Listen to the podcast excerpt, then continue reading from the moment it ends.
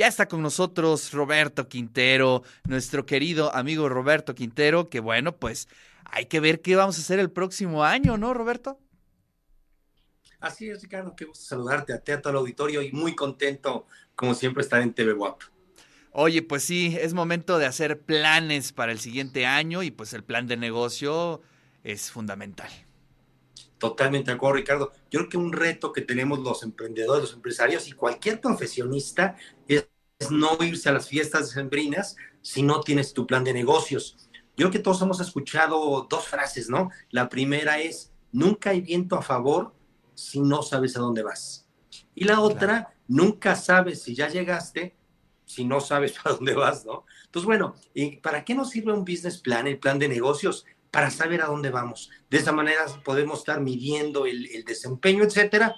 Y me gustaría compartir rápidamente cómo podemos hacer el primer boceto del business plan. Y fíjate que muy interesante, Ricardo. Adivina cuál es el, la principal barrera por la cual los emprendedores, los profesionistas mexicanos poblanos no hacemos un plan de negocios anual. ¿Qué ¿A qué crees que se deba? Eh, pues eh, no sé, pero quizá es, este, estamos como muy acostumbrados al desorden, ¿no? Somos como muy este, improvisados a veces, ¿no? Es correcto. O sea, un tema que tiene que ver con habilidades blandas y es que no, como los clavados, ¿no? Que no te atreves a aventar, ya que te avientas, pues ya caes, ¿no? Pues sí. Este, Aunque sea de costalazo, como sea, pero caes. Sí, Como gordo en tobogán, dice, ¿no? Pero, pero aunque sea como gordo en tobogán, pero hay que hacerlo. Creo que el 90% del esfuerzo es atreverte. La hoja en blanco da mucho miedo, el compromiso de anotar, este, qué vamos a vender, etcétera. Y yo los invité a lo siguiente, saquen una hoja en blanco. Y básicamente, ¿cómo pueden hacer su primera proyección muy general de tu plan de negocios financiero, tu primera proyección financiera del 2023, pues básicamente ten las ventas del 2022, que parecería que ya es un año pues bastante regular este, para algunas industrias, eh, y tienes que, que, incrementarle dos cosas, bueno, tres cosas, Ricardo. La primera, el pricing, es decir, si vas a incrementar precios derivados de la inflación, lo tendrías que impactar. No sé, si vendías dos millones de pesos. Bueno, si voy, a subir los precios, que estimo yo que un 6% en marzo, en abril o en mayo, lo aplicas, ¿no? Y segundo, te retas en maximización, es decir, voy a lograr vender más, no por incremento de precios, sino porque voy a lograr vender más a los mismos clientes o voy a venderle los mismos productos a nuevos clientes. Sería la segunda premisa. Y la tercera, si pienso abrir unidades nuevas, ¿no? O líneas de negocio nuevo. De ahí nos vamos al costo. Recordemos que el costo es todo lo que está relacionado directamente con la generación del producto o del servicio. Y fíjate, muy interesante, ese es el en porcentaje. Si el año lo terminamos en el cuarenta y tantos por ciento, treinta y tantos, veinte y tantos, pues seguramente el otro año va a ser el mismo. Recordemos que la inflación, mientras tú la apliques, digamos, la, lleves al, al, cliente, al consumidor, el porcentaje no se mueve, ¿no? Entonces ya tenemos ventas, ya tenemos un porcentaje de ventas, es de costo, perdón, y nos vamos ahora al gasto. El gasto generalmente se pone en cantidad, no se pone en porcentaje. Y explico por qué. Porque no importa si tú vendes mucho o poco, pagas casi siempre la misma renta, la misma luz, el mismo internet, pues la misma papelería del back office, etcétera. Entonces, bueno, el gasto aplica la inflación. No sé, un 6% de inflación, ya lo aplicas y ya es, con eso te sale el EBITDA, ¿no? Es decir, la guafida, la utilidad antes de impuestos, depreciaciones, amortizaciones.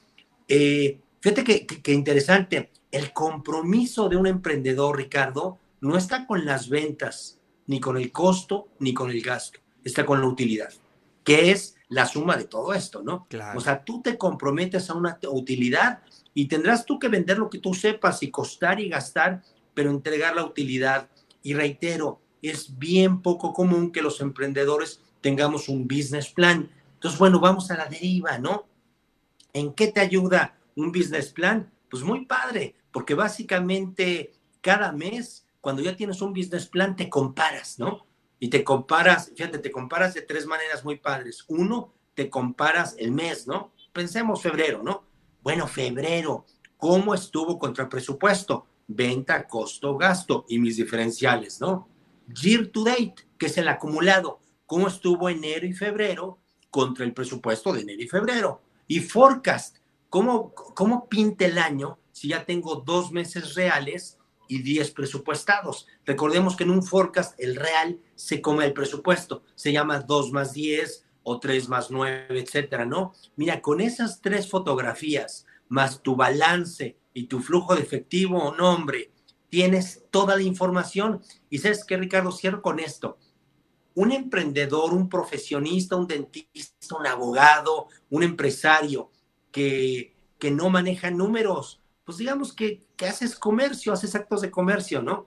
Un emprendedor que maneja números es un estratega. Y es muy diferente cómo ves un problema como estratega a como simplemente el generador de actos de comercio. Dos, invitar, este Ricardo, prohibido irnos al 31 de diciembre y brindar si no tenemos un business plan y de preferencia firmado con sangre, ah. para que sea, te picas con un alfiler, lo firmas. Y firmado. Oye, pero además eso también lo podemos llevar a la vida cotidiana, ¿no? este, con nuestros indicadores de, pues no sé, de ejercicio, de alimentación, de ahorro. Creo que siempre es interesante tener eso y no andar tirándonos en el tobogán, ¿no? Que creo que eso es lo peor que podemos hacer porque finalmente cuando vemos ya se nos pasó el tiempo y no hemos hecho absolutamente nada. Pero bueno, pues ahí está la, recomendación para el siguiente año. Armemos el plan de negocio para el 2023. Roberto, pues te deseo feliz Navidad, te mando un gran abrazo, muy buen año y gracias siempre por tus palabras que nos ayudan mucho pues a entender el mundo del emprendedurismo. Contrario, muchas gracias. Felicidades a todos y recordarles, viene un gran año, ¿eh? Y eso no depende de nadie más que de uno como emprendedor. 2023 va a ser uno de los mejores años de los empresarios y depende de nuestro trabajo, de nuestro compromiso y de que nadie les diga que viene un buen año. De nosotros depende que viene un gran año. Así es. Gracias, Roberto. Te mando un fuerte abrazo